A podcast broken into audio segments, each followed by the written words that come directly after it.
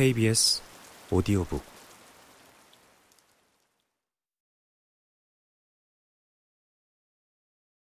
우리는 태어나서 사회로 진입하는 순간 규율을 내재한다. 이 사회의 규율을 윤리라고 부를 수 있다면 이 기준에 어긋나는 과잉의 욕망은 혼란을 일으킬 수 있다는 이유로 제거되어야 한다. 사회의 규율을 내면화한다는 것은 자발적으로 혼란의 요소를 배제하는 과정이다. 울프는 여성으로 태어났다. 여성으로 태어났다는 것은 여성으로 성장해야 한다는 사실을 전제한다. 여성으로 성장한다는 것은 무슨 의미일까? 울프가 태어나서 자란 당시 영국 사회의 분위기에서 여성은 마땅히 사회 규범에 따라 현모양처 역할을 해야 했다. 여성에게 허락된 것은 오로지 훌륭한 남편을 보필하는 현명한 아내가 되는 일이었다.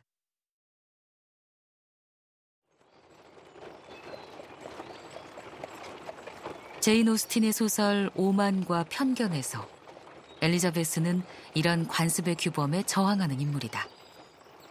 오스틴 역시 여성인 까닭에 여성에게 가해지는 부당한 규범을 민감하게 감지할 수 있었다.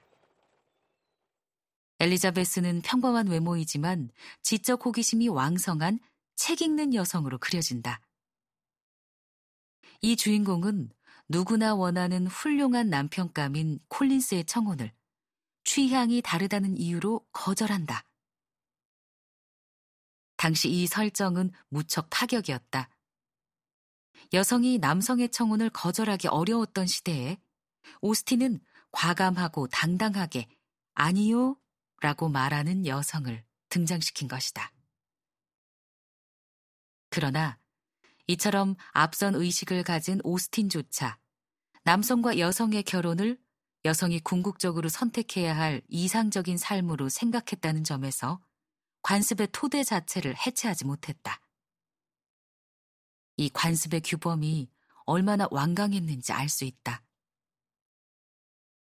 오스틴의 소설 설득에서 여주인공은 마침내 자신의 남편감을 선택하면서 훌륭한 해군 장교로서 국가에 봉사했으니 가정에서도 훌륭한 남편일 것이라고 확신한다.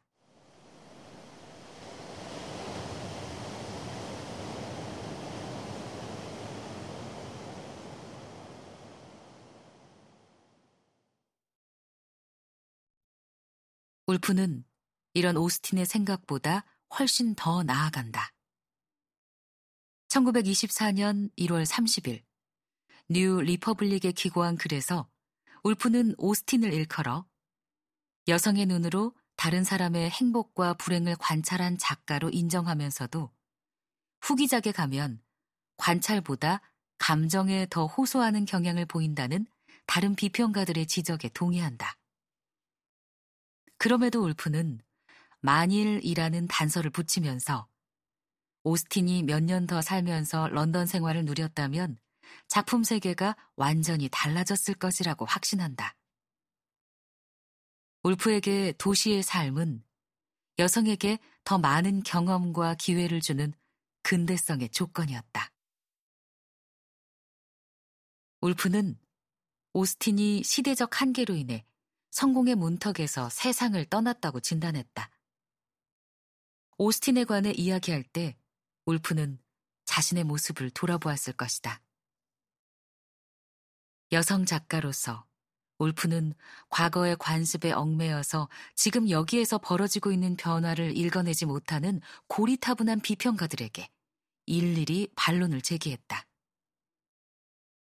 당대의 평단과 각을 세우는 울프의 결기를 확인하는 것은 어렵지 않다. 모더니즘을 여성 해방의 문제로 보았다는 점에서 울프는 단연 돋보인다. 울프의 모더니즘은 신여성이라는 남성적 시선의 대상화에 머무르지 않고 적극적으로 여성의 관점에서 세계를 재구성하려는 시도였다.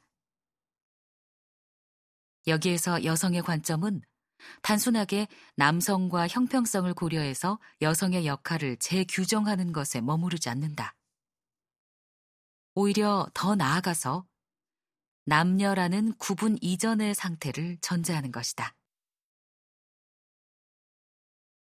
사회에 진입해 남녀로 나뉘는 순간 이미 차이는 존재에 깊숙하게 새겨진다. 이 차이를 차별로 만드는 사회 제도가 바뀌어야 한다는 생각은 지극히 상식적이다. 그래서 울프는 여기에 만족하지 않고 여성을 여성이게 만드는 규범 자체를 재구성하고자 했다.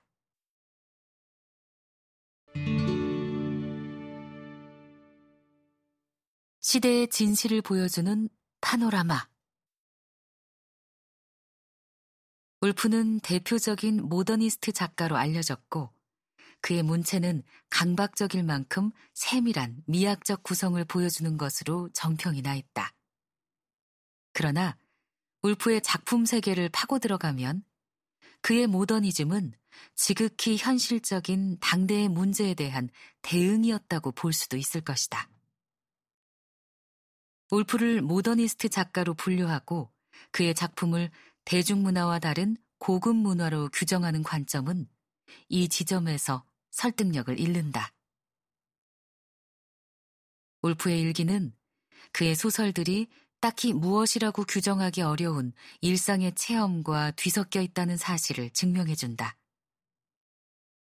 이런 울프의 모더니즘을 적절하게 설명해주는 철학자가 바로 자크 랑시에르일 것이다.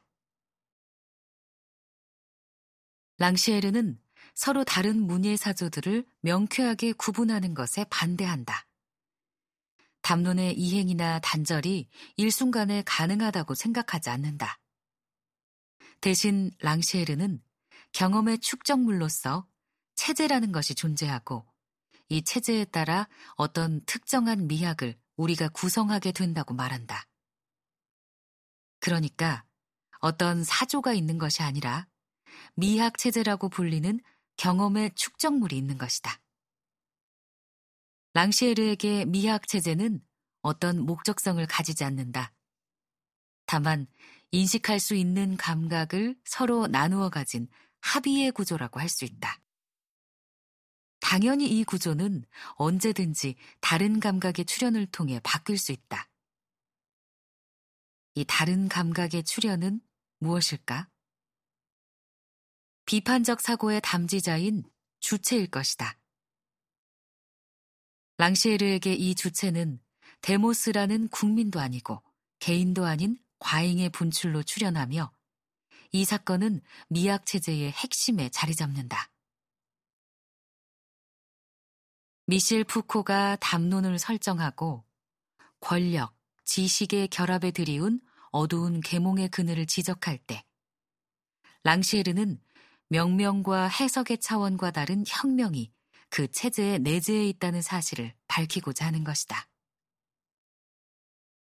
랑시에르가 제시하는 역사 기술 방법은 거울을 통해 보기에서 확인할 수 있는 자기의 발견이라고 할 수 있다. 모더니즘이 미학이라면 이 미학의 기저에 흐르는 감각들은 그 모더니즘의 목적론을 배반한다.